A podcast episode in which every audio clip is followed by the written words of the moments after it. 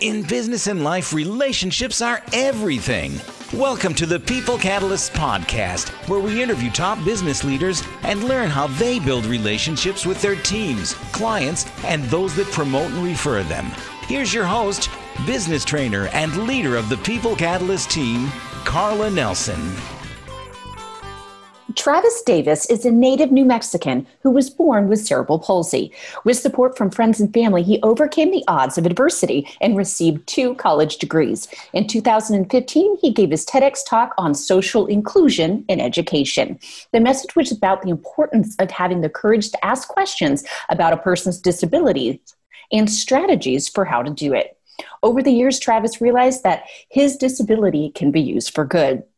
His professional experience include years in independent schools as an educator, the YMCA, and a nonprofit that serves kids and teens with physical disabilities.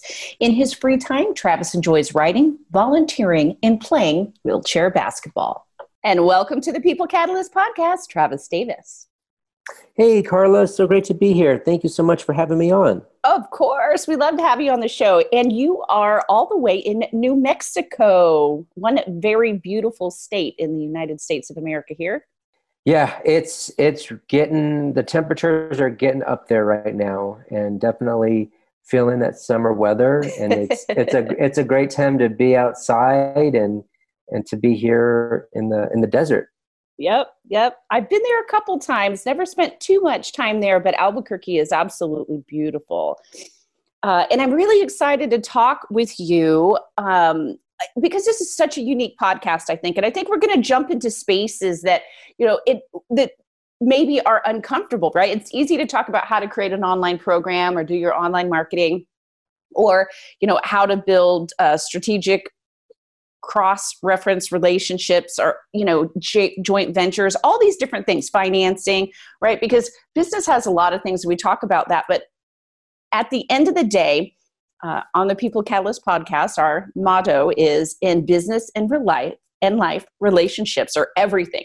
So we're going to talk about social inclusion in how uh, Travis here is going to chat and share his story about his background and his disability and how it's empowered him to build these incredible relationships and put his dent on the universe. So, with that, tell us a little bit about your history travis and it's you know quasi entrepreneurial so you are a teacher but you have built and worked with a lot of uh, organizations and nonprofit organizations and you have a tedx talk and uh, around this social inclusion but what was your kind of path to doing that?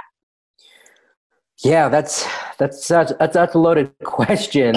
Um, so I, I was born with cerebral palsy. It's a it's the birth it's a birth defect, and basically what it is is my when I was born there was a lack of oxygen in my brain. So that um, I would say the nerves in my brain they don't fire at the same time with the nerves in my legs. And so there was damage with that lack of oxygen. So uh, when somebody gets diagnosed with cerebral palsy, uh, it can it can affect them, you know, various ways. It could uh, affect their speech, or it could affect maybe the left side of their body or the right side of their body, or even their whole body. And in that case, somebody most likely would be using a, uh, a power wheelchair. Uh, in my case, it just affected the lower parts of my body, just my legs, and using crutches and a walker and a wheelchair uh, as I grew up made it possible for me to have that mobility outside the house and I, I lived a pretty pretty normal life uh, growing up in school. I wasn't in any type of special education, um, and when I when I graduated high school and I went to a community college uh, for a couple years, I, I went to Chico State for a semester, And then later on, I graduated from uh, Azusa Pacific University. I went to, I went, after that semester, I, I went to uh, Azusa Pacific University. And that's kind of where the beginning of my disability advocacy happened. I remember meeting three, uh, three, three friends now um, at the time, I didn't know who they were. I was sitting in with a friend of mine eating lunch, and these three girls came uh, to the table. They were friends of his, and as we were talking, I was sharing my my story and my background, and didn't think anything of it. The next day, the day it could have been the day after, the I heard heard a knock on my apartment door, and it was those three girls, and they were so moved. Their words, not mine. they were so moved by what I had to say. Uh, they wrote down a bunch of ideas about how they wanted to help, and especially make an impact on the campus. That they wanted to start um, a disability group on campus and we just so, started whoa, talking. whoa, you've got to share with us. What did you say in that conversation to have three strangers come the next day? Now you're friends, of course, but at the time you just met them at lunch. What did you, what was that conversation like? What were the did you enable them to be able to ask questions or or encourage them to ask you questions so that you could answer them about your disability? Yeah, that was it was definitely one of the weirdest experiences that I've ever had. Um, I'm sure that there was some hesitation on their end because you know they're coming to uh, somebody's apartment that they really don't know, and then you know added on to the fact that this person has a disability and they want to do something uh, around my disability when they really don't know much about my disability. Yeah. So you know it's just all, all these different layers, and I, I think that was their way of wanting to learn more about who I was. So it kind of broke the ice. I normally don't have a problem talking about my disability, especially if somebody wants to go from like zero to a hundred with like, you know, what's your disability? Um, I'll talk about it with pretty much anybody. It doesn't, how they go about it doesn't really bother me. Well, and so, I think that's really cool because that really speaks, Travis, to the social inclusion aspect. And I think there's this quasi judgment slash offense pro- thing that we just, it's the elephant in under the carpet that nobody really wants to like talk about because they don't want to be judged because they might be curious about it and you don't want to offend anybody right and so I really think that's super cool that you were able to look at that and break that down and be able to build these relationships with people that you've just met. Yeah, like I said, it was it was kind of weird uh, at first, but as I started to get to know them more and to kind of see how things were progressing, I felt a lot more comfortable with the direction and you know that was like my first time being any being in any type of leadership role. So i you know it was more of a collaboration rather than me being this quote unquote leader or you, well how cool you, is that though? You open up right? You guys have this great relationship. They're curious. Then they want to help and support you have other people. Then create this awareness. You start an organization uh, and you know you're collaborating and going back and forth to figure out how you can break down eh, when just the day before you said i want to make an impact here. I mean that's super cool. I mean think about that in so many different areas right? That you could do that in, business and you know personal relationships and just um, i just think and there's so many applications to this too because you might have a physical right um, disability but you know i know you talk about in your tedx talk uh, depression anxiety bipolar you know these are all disabilities that people have and it's like well if you're not willing to have the conversation how the heck could you break down these walls to have people get help and build relationships around that? Exactly.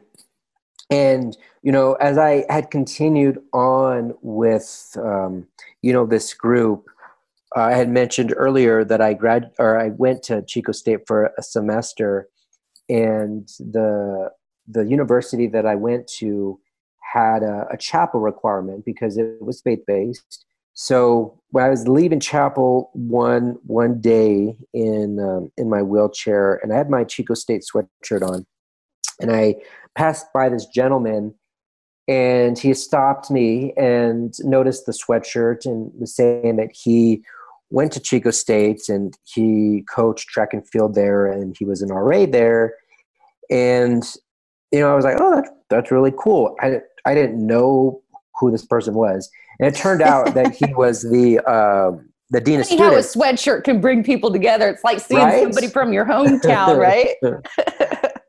and he was the uh, he was the dean of students, and so I was just kind of taken back uh, aback, and from there, we, you know, we started a, again another relationship, and that led to more um, more momentum behind the group because he had some well, yeah the dean of students might be a good person from chico state to know in building uh, an organization i would say. Well share with us another story that you had in your tedx talk which was about this student right that was curious about your disability and he actually went out there and and and said so you said something like if you know you had a a penny for every time a student asked to play with your crutches, you'd be a millionaire. But how many times they'd ask you about your abil- disability, you'd be dirt poor. I thought that was pretty interesting because kids are just naturally curious beings, right? I mean, that everything is uh, curious. They're they're interested in so many things.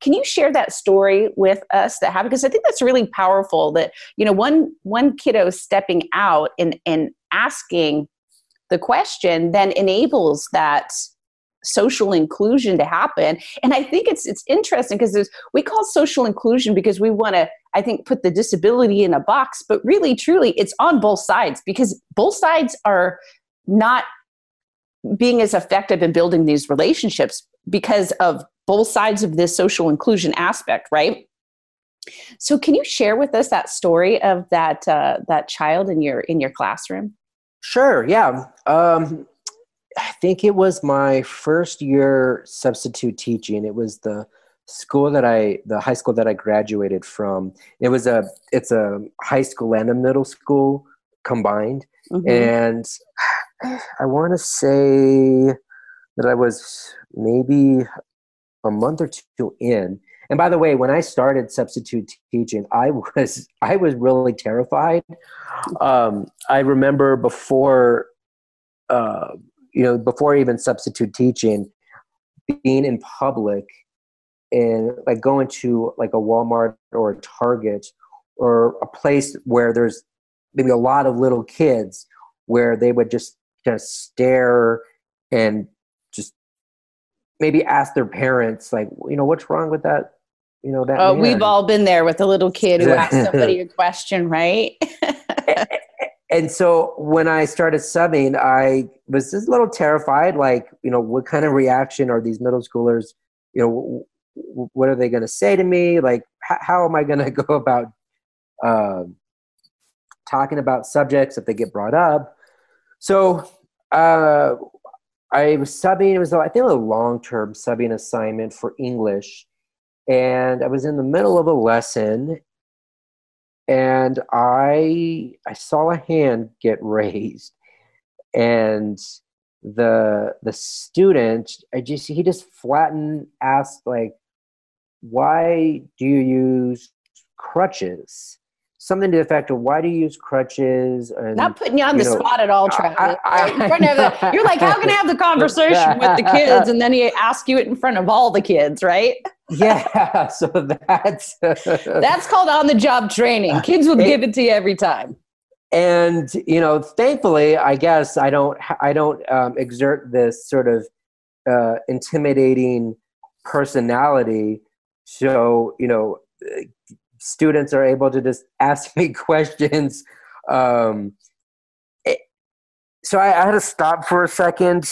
Uh, it, it, seemed longer in my head. Oh but, yeah, was probably a couple seconds, but it felt like you're like, uh, uh. I've been in those situations before where you're just your brain is just thinking a thousand things, right? How do you manage this scenario? But what's interesting is this was right up your alley of where you wanted to build this awareness. So how interesting you know you ask for something and this this kid uh, this middle schooler he gives it to you. And what do you say?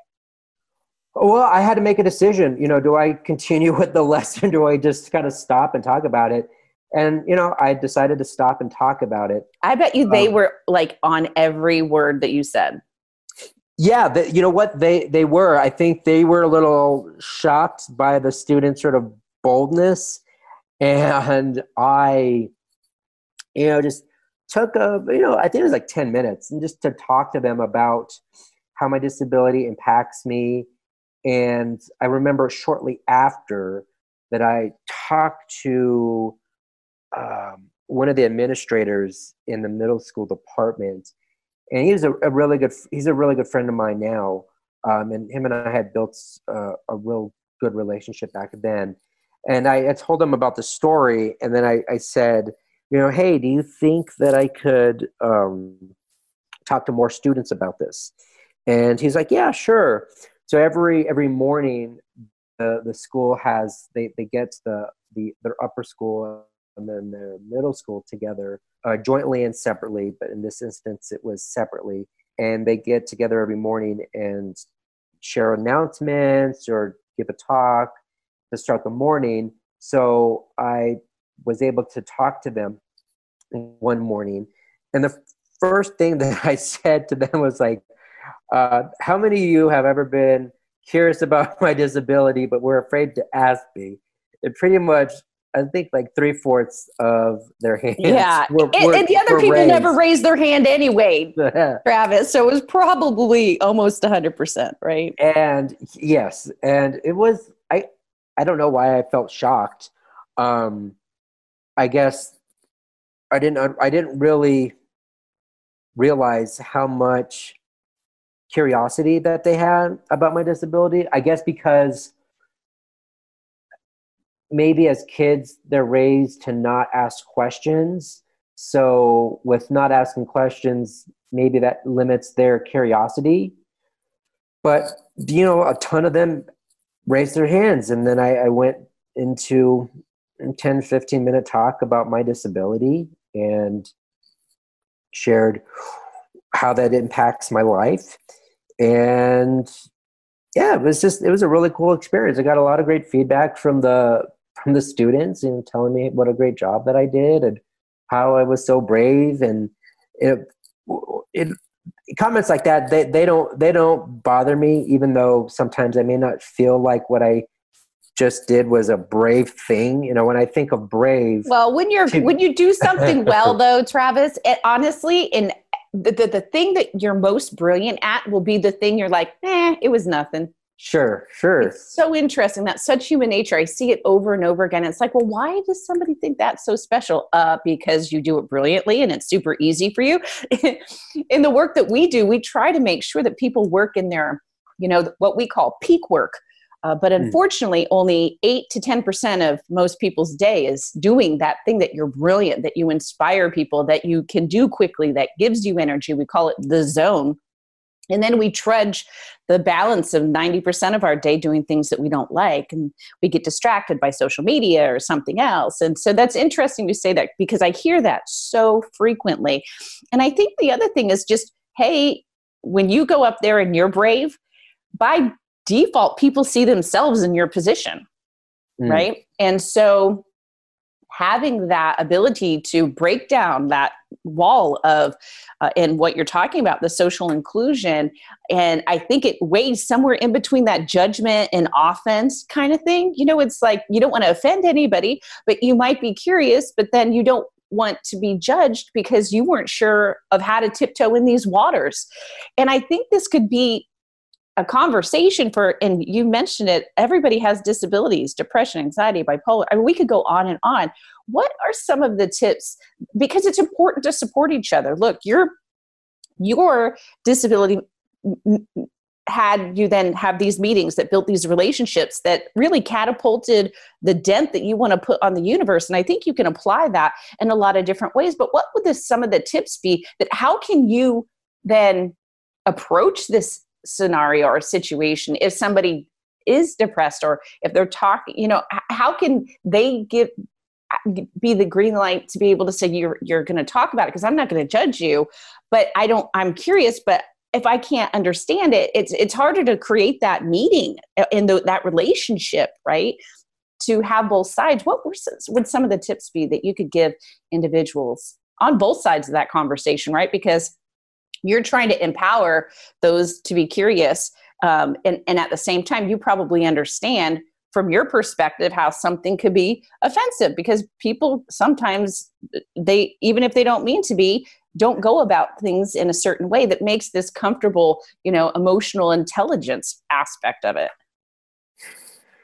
Yeah you're you're absolutely right. Um, when it comes to anxiety and depression you know the, the mental health side of it is is so is so large and so complex that it's it's difficult to tiptoe around the the the topic. I think right now with the, our current situation with covid where there's a higher level now of individuals with mental health challenges, I think yeah, the, the numbers co- are staggering. Actually, yeah, I, I think that I think the COVID is something that is is what is uniting us right now, and it's something that is relatable to all of us. You know what I I'm gonna I'm gonna try to connect this um, to the physical and uh, developmental disability side. When I when I talk to students and I ask them why they may not ask somebody about their disability, and you know, I get that.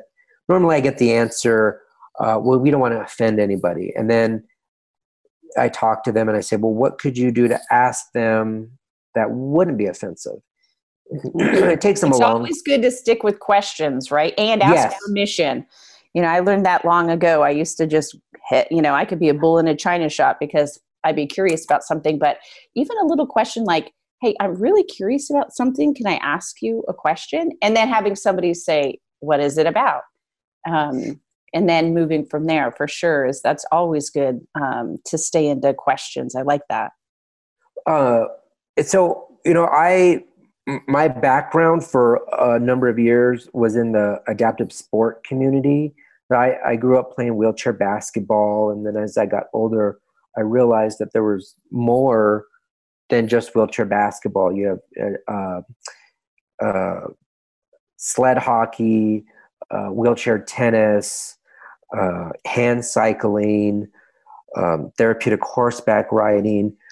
So, you know, I introduced the students to all of these all of these adaptive sports, and I'd say 99 to 100% of the students I talk to, they don't have any type of physical or developmental disability. So when I talk to them and then they get like, they get really curious about this. So then when I end it and then I ask the question again, I said, well, how could you kind of go about talking to them about their disability?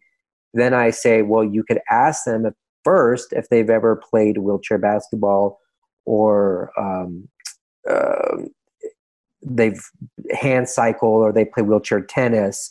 So Got it. You, You're finding that hey hometown question, right? It's wearing the Chico Chico sweatshirt. Then you have a commonality, and then um, and then it makes it easier because you're building the relationship first. That's great. Ask questions. Build a relationship first. Good stuff. Yeah, it and it does. You know, it kind of does two different things, right? If if they are if they do those adaptive sports, then they get kind of happy that somebody else that doesn't have a disability knows about it. They're like, oh, cool, you know, we have something in common. But if they don't know about it, then I tell the students, well, then you just introduced them to a whole new world that they didn't even know existed. And you probably connected them to a whole community of of people that they didn't know existed. So, mm-hmm. you know, I really think that young students, young children are the, the ones that are really important to educate about disabilities as i you know i, I tell them all, all the time mm-hmm. you guys are going to grow up to be like presidents and ceos and mm-hmm. people in power that are going to be able to make decisions whether you either hire somebody with a disability change policies uh, for yeah, people or are the one with the disability for sure because we exactly. were talking about this travis is you know um, here locally, we have an entire organization. It's called Pride Industries, and it's specific to advocacy for Down syndrome. And they give them positions and get paid. Um, great, very successful organization. And actually, one of my friends worked there, and she just loved her um, clients, is what they called them, and because she manages the caseload to make sure that they have the appropriate position and job, and make sure they're they're doing well but as business as it relates to disabilities right look how unique the perspective can be in. And if you're advocating for somebody with a disability and or you're creating products for somebody with a disability regardless of what it is wouldn't you want the perspective of the individual that has been on the other side of uh, building it? Just like a lot of the new companies that build baby products are so much better because they put women leadership. Imagine that. Um, so having that aspect i think and even the nonprofit side right? Just like you you were in a leadership position in that disabled students organization. I think that's critical to have those individuals in those leadership positions. Uh, and i completely agree with you. Educating the younger individuals that will turn out to be those ceos and business owners and, and leaders uh, to then see that there's you know that social inclusion there can be so much that comes from it um, to benefit everyone. You're 100% uh, correct. You know i think that the more that people can be educated about this topic the easier it is to you know break down these um, these doors. And and also you know the lack of leadership in the disability community you know it's pretty staggering. I, I don't have any specific data or stats uh, behind it. Um, i know that the unemployment rate is twice as high for people with disabilities uh, but i don't find at least here uh, locally a lot of um, leaders or a lot of people um, with disabilities in leadership positions in disability organizations. Yeah, and I think that does a couple different things. Number one, it it's just like the students that you you know you you inspired them because you are in that leadership position talking to them then you're willing to share so you're breaking down that barrier of social inclusion on both sides and these amazing meetings lead to these great relationships that then allowed you to be in a leadership position, right? You've done a TEDx talk. I just think this is absolutely an, an important, critical conversation for both any or any organizations, nonprofit, for profit, government, uh, and I think it does a lot of good all the way around, regardless if we're talking about um, business success, uh, nonprofit and, and advocacy uh, success, and or you know government success. You were saying two times. Um, or people with disabilities are twice as likely to be unemployed. Well, think about that because I tell you what, at Pride Industries, those people love their jobs, right? And they might have Down syndrome, but they uh, come to work every day the happiest people uh, when i was there it was so much fun to be around them i mean they enjoy what they do and um, and I think this is a great, amazing conversation, Travis, that you can bring to not only the young students and the kids, but then you know businesses and organizations. And um, so, how can our listeners get a hold of you? So I have a website. it's just travisdavis.net. Um, let's see. On on my website, there are my my links to my Facebook or my LinkedIn profile or my Instagram you know i tried to stay very active on linkedin just because of the amount of um, great connections and relationships that can be built that's so true I, i've met so many amazing people on linkedin including you. you know, That's just, how you reached out to me. That's how we met. yes, yes, I, I, reached out, and and you were um, so gracious to give me the opportunity to speak on these topics today, and I, I just I really appreciate uh, you giving me time to to talk about something that's you know personally affects me. and it's not an easy topic to talk about. And so you do such an amazing job. Uh, we're so excited uh, to have you on the show here today and have you share this amazing information travis. And uh, all the best of luck to you in your advocacy and in your speaking and in your teaching uh, and uh, putting that dent on the universe sir. Thank you for being on the show. Thank you so much for having me Thank you for listening to the People Catalyst podcast. And remember, it's a good life.